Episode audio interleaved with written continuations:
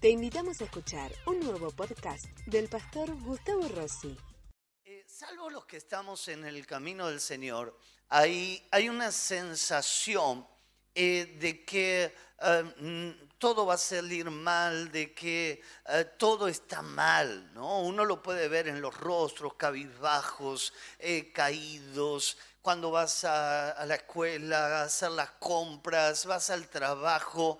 Hay una sensación bastante generalizada de aquellos que no tienen a Jesús de que todo está mal, ¿no? Y de que no hay salida y que no hay solución a los problemas que todos los días tenemos que enfrentar como sociedad.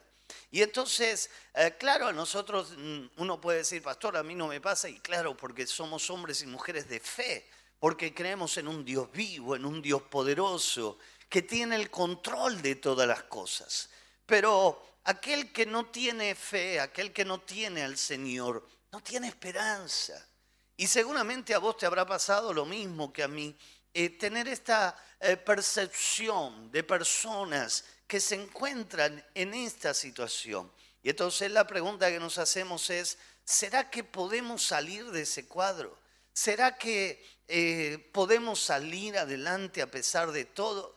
Y la palabra de Dios siempre nos marca un rumbo, un horizonte, para que sepamos que hay una salida y esa salida está en el autor y en el consumador de la fe. En el tercer libro de Juan, en el capítulo 3, en el verso número 2, el profeta Juan va a ser vocero de Dios. Eh, primero, en ese momento, él lo escribe para un discípulo en particular llamado Gallo. Pero eh, em, a partir de este discípulo, Dios quiere hablarnos a cada uno de nosotros. ¿Y qué es lo que dice el Señor a través de su profeta? Amado, yo deseo, ¿qué desea el Señor? Que tú seas prosperado en todas las cosas y que tengas salud, así como prospera tu alma. Ese es el verdadero deseo del corazón de Dios para su pueblo, para sus hijos, para los que creen en su nombre. Ahora, si este es el deseo de Dios, imagínate cuál es el deseo de Flavio Mendoza. Todo lo contrario. A ver si es todo lo contrario, ¿qué será? A ver, miseria, pobreza, enfermedad, eh, pecado, ¿no? Eh, que uno no pueda levantarse, que uno pueda estar de capa caída, que uno no salga de ese cuadro. Esa es la obra destructiva de Satanás. Y vos y yo a esta altura de la vida, después de tantos años que seguimos a Jesús, no, no nos puede sorprender las maquinaciones del diablo. Ahora, sí tenemos que enfatizarnos en el deseo del corazón del Padre para cada uno de sus hijos. No hay padre, eh, calculo yo, salvo alguna muy puntual excepción, que no desee lo mejor para sus hijos, que no desee que sus hijos triunfen, avancen, crezcan. Y este es nuestro Padre Celestial, nuestro buen Dios. Y entonces, ¿cuál es el deseo? El deseo de Dios es como un compromiso. Yo deseo, dice la palabra que acabamos de leer.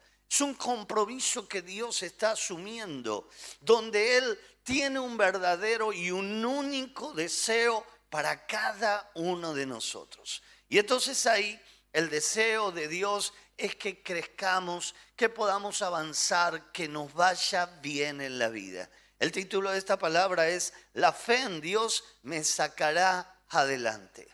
¿Cómo será posible? ¿Qué debo de hacer? ¿Hay algo que yo tengo que hacer? Bueno, la fe en Dios me va a sacar adelante si somos capaces de desarrollar nuevos hábitos. Hasta aquí llegamos como llegamos a los tumbos, alguno, otro un poco mejor, otro un poco peor, pero hasta aquí llegamos de acuerdo a nuestros hábitos que fuimos capaces de construir y de desarrollar, pero proyectándonos a lo que está por delante, proyectándonos a los próximos años, hay hábitos nuevos que tenemos que desarrollar. hay hábitos nuevos que tenemos que construir en Dios. El primero de ellos, pensá menos en los problemas y más en las soluciones. Usa todas tus energías en hallar, en buscar las soluciones y no en quejarte o ver lo que no sale, sino la solución. Hay un grupo de personas que constantemente tienen su mirada y su mirada siempre va en la dirección del vaso medio vacío. Pero nosotros los creyentes tenemos que tener una mirada distinta, diferente, siempre ver el vaso medio lleno.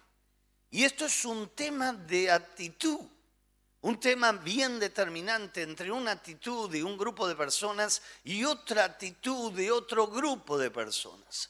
Ahí de repente son las personas que siempre le faltan cinco para el mango. ¿Cuántos conocen a alguien así? ¿no? siempre le falta algo, ¿no? Se acaba de comprar el auto nuevo, sí, pero a mí me gustaba el otro, la otra serie, ¿no? Se acaba de, mudar una casa nueva, ah, sí, pero a mí me gustaba en el piso de abajo, ¿no? Ah, siempre ahí le encuentra algo, siempre tiene un pero, ¿no? Ah, él cambia tu mundo, sí, sí, pero, pero viste, había mucha gente, ¿no? Siempre encuentra como el lado negativo de las cosas. Nunca tiene una actitud positiva de decir, che, qué bueno que estuvo, estuvo buenísimo, gloria a Dios, bendito sea Jesús. Y se transforman en personas que sin querer o queriendo ven siempre el vaso medio vacío. Y es horrible eh, eh, estar con una persona que todo el tiempo tiene esta actitud. Yo te aconsejo, toma distancia hasta que la persona aprenda a ver el vaso medio lleno. Porque te, te contagia. Sí, che, no me había puesto a pensar, tenés razón, ¿no? Y entonces ahí empezás a llevarte por un espíritu, por una actitud, por una corriente, donde los creyentes vamos en contra de la corriente. Esta es la corriente que en el mundo es habitual, es común, pero para los creyentes no. Los creyentes tenemos que ser personas de fe, personas de esperanza, personas que tenemos eh, optimismo de la vida y no que damos pena y que nos disimulamos entre el resto de las personas. El fracaso viene cuando la gente se rinde. El verdadero triunfo de las personas surge de las cenizas del error. Aprende a convertir las circunstancias difíciles en situaciones favorables. No te quejes, no te vuelvas a quejar por la falta de dinero, porque por lo visto en muchos lugares no falta, abunda. ¿Te diste cuenta? En algún lugar el dinero está. Para muchas cosas aparece. Entonces yo te voy a recordar que Dios es el dueño de todo el oro y de toda la plata. Y a quien Él quiere, Él se la da.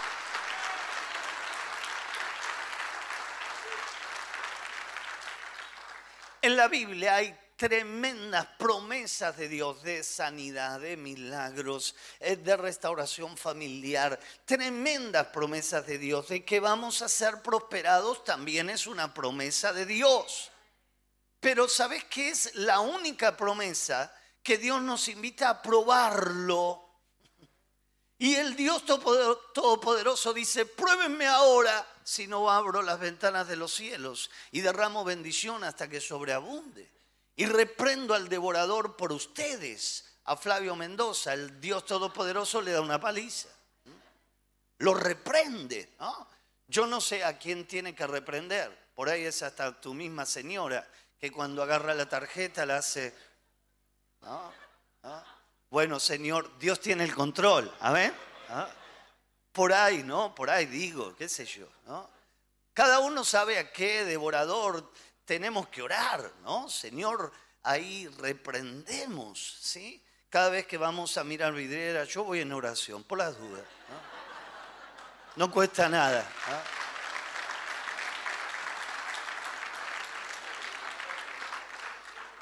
no te amargues por tus fracasos, ni tengas la costumbre de vivir cargándose a los demás esos fracasos. Claro, cuando a alguien algo no le sale, lo más fácil, viste, para lavarte las manos es decir, ah, pero vos sabés que yo estoy así, porque vos sabés el papá que yo tuve. Si vos hubieras conocido a mi papá, me entenderías por qué estoy en esta condición. Si vos hubieras conocido a mi primer pareja, entenderías por qué estoy de esta manera. Como si a esa pareja la eligió, vaya a saber quién, ¿no? Y ahí vivimos cargándole las culpas a los demás. Ay, es que vos no sabés quién es mi líder. ¿no? Ah, claro. Y así vivimos todo el tiempo tratando de encontrar a un responsable de nuestros fracasos. ¿Sabés quién es el único responsable de nuestros fracasos? Nosotros mismos. Es inútil, es facilista. Eh, tratar de cargarle las cuentas a los demás. Porque por más que vos lo intentes hacer una y otra vez, las cuentas van a caer sobre vos. Por eso cuán importante es que puedas cambiar esa actitud. Aceptalo los fracasos, son parte de la vida, son aprendizajes, son enseñanzas. Porque de lo contrario vas a seguir siempre como un niño malcriado, justificándote por estos fracasos. No, yo si hubiera tenido, no, si yo hubiera esto, no, si yo hubiera lo otro. Hermano, vos tenés todo lo que necesitas. Naciste de nuevo, sos una nueva criatura. Las cosas viejas pasaron y Dios te dice que las va a hacer completamente nuevas. Pero a veces vivimos como si no hubiéramos nacido de nuevo. Vivimos enterrados en esos fracasos de los cuales Jesús ya dejó atrás y pagó en la cruz por cada uno de ellos y te perdonó a vos y me perdonó a mí. Dejate de engañar a vos mismo. Generalmente la causa del presente es eh, nuestro pasado, pero nuestro futuro será sin dudas el resultado de nuestro presente. Hay que caminar firme, decidido para conseguir los resultados que uno aspira en la vida. Hay que comprometerse realmente y, poder verlos antes que estos lleguen a nuestras vidas. Dios es la fuente de soluciones. Jeremías 33, 3 declara la palabra de Dios, clama a mí y yo te responderé algunos lo llaman el teléfono de Dios a este pasaje. Es el mismo Dios que te dice, comprometete y yo te voy a responder. Sin clamor no hay respuesta. A Dios no lo conmueven las lágrimas de cocodrilo. A Dios lo conmueve el quebranto. A Dios lo conmueve el dolor, a Dios lo conmueve cuando alguien se arrodilla y, clama a Dios desesperadamente, Señor, ayúdame, extende tu mano, bendecime. Y ahí la, la respuesta de Dios no se hace rogar, no se hace esperar, llegará a nuestra vida. Entonces ahí donde Dios tiene siempre una respuesta. Dios siempre tiene una salida. Dios es el gran especialista en encontrar ahí salidas donde aparece que es imposible y donde parece que no lo hay. Creo que todos conocimos a un gran ilusionista del siglo pasado, a principios, mediados del siglo pasado, eh, que era un experto en, escapismo. Su nombre fue eh, Udini, el gran Udini. Él era húngaro, si mal no recuerdo, eh, creo que hasta fue cerrajero. Y, este hombre hacía proezas impresionantes. Se metía dentro de una caja fuerte, adentro de eh, una caja de acrílico, lo, levantaban y lo mantenían levantado eh, ahí a varios metros de distancia, lo tiraban adentro de agua, eh, pero la gente decía, es imposible, no, no va, se va a morir. No, no va a lograr salir de ese lugar, no lo va a soportar, se va a ahogar. Pero siempre encontraba la manera, la forma de encontrar la salida. Ahora este hombre que fue y es considerado el número uno en salidas y escapes, no le llega ni al dedo meñique al Dios Todopoderoso, porque el Dios Todopoderoso es especialista en encontrar salida donde no lo hay, es generar un camino donde no lo hay, ahí abrir una puerta donde todas están cerradas, el Dios Todopoderoso lo hará. Dios es especialista en imposibles. Dios es especialista en milagros. Porque creemos en milagros, ¿no? Menos mal. A casa de herrero, cuchillo de palo, podría decir uno. Somos gente de fe. Somos hombres y mujeres de fe creemos en los grandes milagros de Dios y que Dios volverá a hacer un gran milagro en mi vida. Lo creemos con todo nuestro corazón. Amado, yo deseo que seas prosperado. Y te vuelvo a soltar esta palabra. No sé cómo, no sé de qué manera, pero vos y yo le vamos a ganar a la inflación. Ya hay muchos que me van testificando y me dice, pastor, me salió un negocio, me salió esto, el otro. Le gané por goleada la inflación. Yo te vuelvo a soltar la palabra. No tengo ni idea cuánta inflación va a haber en este año, pero tus ingresos lo van a superar ampliamente a la inflación. Vendrá de acá, vendrá de allá, vendrá del otro lado, pero el Dios de los cielos nos prosperará. Amén. Y vos tenés que soltar esa palabra sobre tu vida. Dios lo va a hacer, Dios lo va a hacer, Dios lo va a hacer. Tranquilos cuando ahí viene la duda, la zozobra en la casa, en la mesa familiar. Tranquilos chicos. Dale testimonio de qué crees y en quién crees. Así como Dios nos sostuvo en el tiempo presente, en el tiempo pasado, Así cuando papá venía de mala, ¿te acordás que comíamos fideo, fideo, fideo, polenta, polenta, polenta? ¿Te acordás o no te acordás? Sí, papá, ¿cómo no me voy a acordar si parecía que me iba a hacer un pajarito de tanta polenta que comíamos? Pues el Dios Todopoderoso nos sacó adelante. Sí, papá, es verdad. El Dios que lo hizo una vez, lo va a volver a hacer otra vez. Vos sos el sacerdote de tu casa.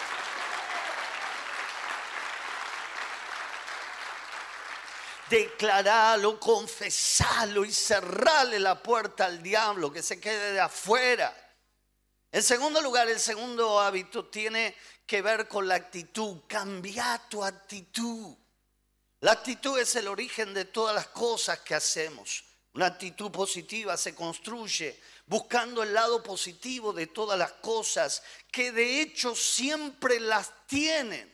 Todo lo que nos pasa siempre tiene un lado positivo. Y te voy a recordar lo que dice la palabra de Dios, que los que amamos a Dios, todas las cosas nos ayudan para bien.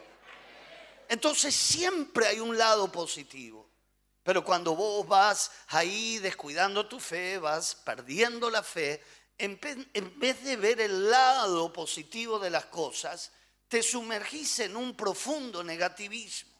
Hay que cambiar ese estado emocional, mental, físico, espiritual, para que sea un estado ahí eh, que cambie, que antes me paralizaba, detenía mi crecimiento, más ahora este cambio de actitud habilita el crecimiento de Dios sobre nuestras vidas. Santiago capítulo 1, verso número 8 declara esta verdad. El hombre de doble ánimo es inconstante en todos sus caminos. Necesitamos controlar nuestros estados de ánimos para poder crecer. Nuestro estado de ánimo está condicionado muchas veces por nuestros propios pensamientos, pensamiento de derrota, generarán derrota, pensamientos de fracaso, generarán sentimientos de fracaso. la eh, profeta Mirta Legrand, ahí inmortalizó una frase tan célebre y dijo, ¿cómo te ven? Y si te ven mal, qué gran sabiduría. Si hubiera un hecho 29, tendría que aparecer ahí. Claro, el estado de ánimo. El estado de ánimo. Y por lo visto mal no le fue a la diva. ¿no? Entonces, ¿qué verdad encierran estas expresiones? Dios tiene una visión positiva de todas las cosas. Génesis 1.1, ahí nos cuenta el relato y dice en el principio creó Dios los cielos y la tierra. Y la tierra estaba desordenada y vacía, y las tinieblas estaban sobre la faz del abismo. Y el Espíritu de Dios se movía sobre la faz de las aguas. Todo estaba desordenado. Esta es la descripción. Y tinieblas, vacío, destrucción, desorden. Y entonces la Trinidad se hace presente en ese, en ese estado, en esa situación. ¿Vos te imaginas si Jesús, el Padre y el Espíritu Santo hubieran dicho, mira cómo dejaron la tierra. Estaba tan linda la tierra, ¿no? Mira cómo la dejaron. Qué ingratos, qué desagradecidos. Mira el desastre que hicieron. Sin embargo, no se concentraron en el desastre, sino se concentraron en lo que iba a acontecer a partir de ese desastre. Y de la nada hicieron todo y de las cenizas se levanta la creación de Dios. En la clave, el secreto en este relato es el Espíritu de Dios se movía. ¿Cuál es el secreto? ¿Cuál es la clave? Está en caos tu matrimonio, está en caos tu familia, tus hijos, están en caos, están descontrolados, pastor, mis hijos, eh, mis finanzas se me descontrolaron, eh, eh, me llené de deudas, en medio de ese caos que ni se compara al que describe el libro de Génesis, la clave es que hagas que el Espíritu de Dios se vuelva a mover. Y de la nada Dios va a restaurar todas las cosas. Dios es un Dios de movimiento.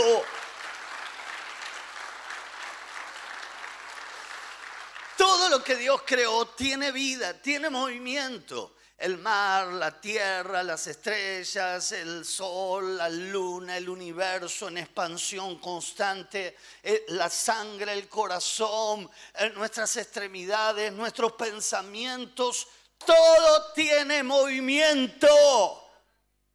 Si Dios se mueve y vos te pones en pausa, nada va a pasar. No te podés poner en pausa, no podés estar ahí diciendo, bueno, vamos a ver qué pasa, vamos a ver qué onda, y, después hacemos. Vos te tenés que mover, porque el Espíritu de Dios se mueve. ¿Y sabés cómo se mueve el Espíritu de Dios?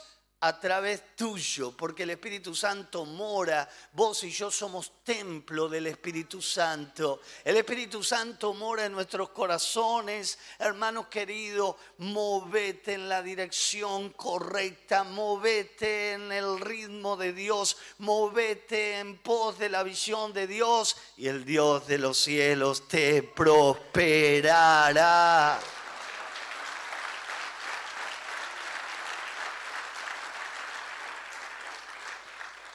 Si tuviéramos que espolear el fin de tu película y el fin de mi película, yo te puedo decir cuál es el final. Victoria, victoria, victoria, victoria, victoria, victoria, victoria, victoria, victoria. El final de tu historia es de gloria en gloria, de poder en poder, de milagro en milagro. Esa es el, final de la historia. Eh, eso sí, si perseveras en la fe, si perseveras en los caminos del Señor. Si no, en vez de ser victoria, victoria, victoria, va a ser fracaso, fracaso, derrota, enfermedad, eh, droga, vicio, eh, delincuencia y cuántas cosas más. Entonces ahí donde tenemos que perseverar, cambiar la actitud. Y en tercero y en último lugar, aferrate del propósito de Dios. No te permitas dudar sobre lo que Dios quiere hacer con tu vida. El fracaso, experiencias negativas, tratan de que cambies la visión. La visión de Dios es una. La visión de Dios es bendición, es bendecirte. Los pensamientos de Dios son pensamientos de bien y no de mal. Cuán importante es saber que Dios ha pensado en vos y ha pensado en mí. Desde el vientre de nuestra mamá, el Señor ya nos había escogido y nos había puesto nombre. Si Él nos escogió desde el vientre de nuestra mamá, será para dejarnos a la mitad del camino, dejarnos... ¿Para qué nos eligió? ¿Para que estuviéramos dando lástima? ¿O nos eligió para que diéramos testimonio de su gloria y de su poder? Qué pena es cuando la persona no se da cuenta de esta verdad y ahí eh, le crea las mentiras del diablo y el diablo dice a nadie le importás, eh, tu vida no vale nada, no, la verdad que no, no sé para qué mm, ahí estás viviendo un día más. Y hasta a veces eh, viene con susurros más fuertes y más atrevidos. Quítate la vida, matate de una buena vez. Las mentiras del diablo se tienen que acabar. Las mentiras del diablo se tienen que apagar y la Biblia dice que la fe es como un escudo frente a las mentiras del diablo. ¿Te das cuenta cuando no cultivas la fe? ¿A qué te expones? El diablo no está jugando. El diablo no, está improvisando. El diablo tiene claro su objetivo. Que las almas se pierdan, que las almas eh, mueran en la peor agonía. Ese es el propósito del diablo, porque el diablo odia a Dios y odia todo lo que Dios ama. Y lo que Dios ama con locura es tu vida y mi vida. Y Él nos escogió y Él nos llamó y, y, Él nos puso para esta generación. Nunca te atrevas a decir, esta generación es difícil, porque vos y yo nacimos en esta generación para salvar a esta generación, para marcar a esta generación.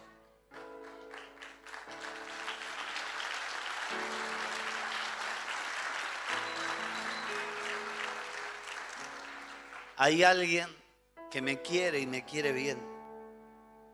Hay mucha gente sola que siente que a nadie le importa. Pero qué maravilla es recordarnos que Dios ha pensado en mí. Qué bueno saber que Dios tiene un plan de bien para mi vida. Es el Dios que piensa bien, que tiene pensamientos de bien. Jeremías 29:11 declara la palabra de Dios porque yo sé los pensamientos que tengo acerca de vosotros, dice Jehová. Pensamientos de paz y no de mal, para daros el fin que esperáis.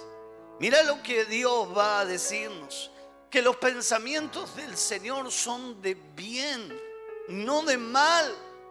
Si tenemos un Dios que piensa bien y que nos invita a pensar bien, ¿por qué insistimos en pensar mal? ¿Por qué insistimos en ver siempre el vaso medio vacío?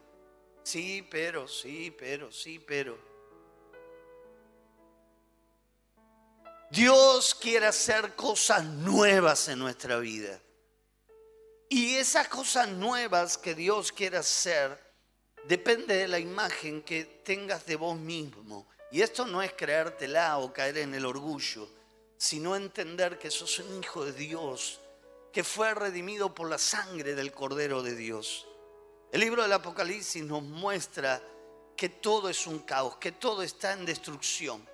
Ahí la iglesia está media media, eh, se desatan las copas de la ira, los sellos de la ira, ahí se desatan eh, todos los juicios del Señor, el mundo está en un caos, pero en medio de ese caos, otra vez, como en el comienzo, como en el Génesis, el Cordero de Dios que venció. Ahí aparece vencedor otra vez.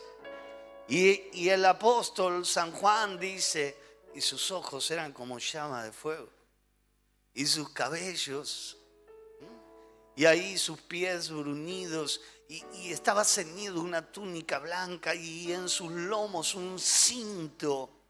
El Cordero de Dios, te lo quiero recordar hasta el hartazgo, venció Y el Cordero de Dios dijo, el que crea en mí, yo le haré más que vencedor.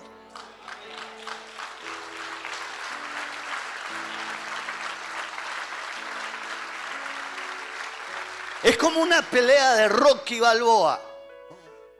Creo que todos los hombres alguna vez vimos por lo menos ahí a Stallone, interpretando el papel de Rocky Balboa. Apolo o el ruso, quien sea, qué paliza que le daba.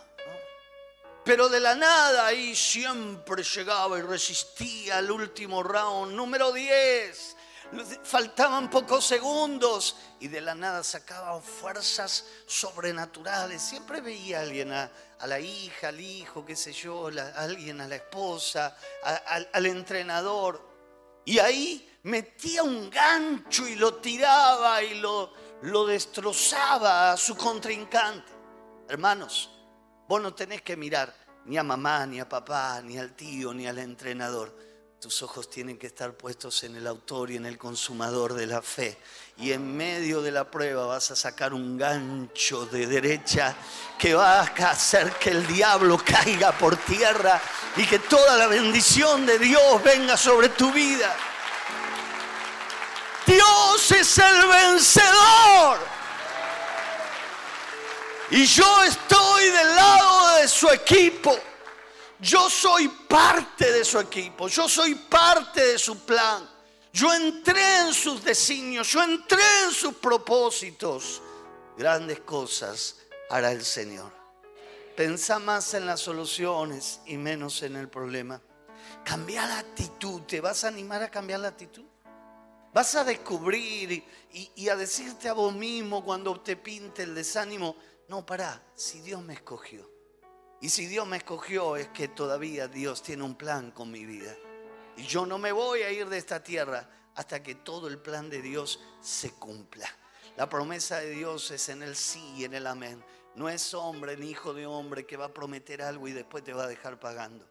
Todo lo que Dios te ha prometido se cumplirá. Es en el sí y es en el amén. Si ese aplauso es para esta palabra, Vamos a honrar al Dios de la palabra. Vamos a ponernos de pie, vamos a adorar a Jesús.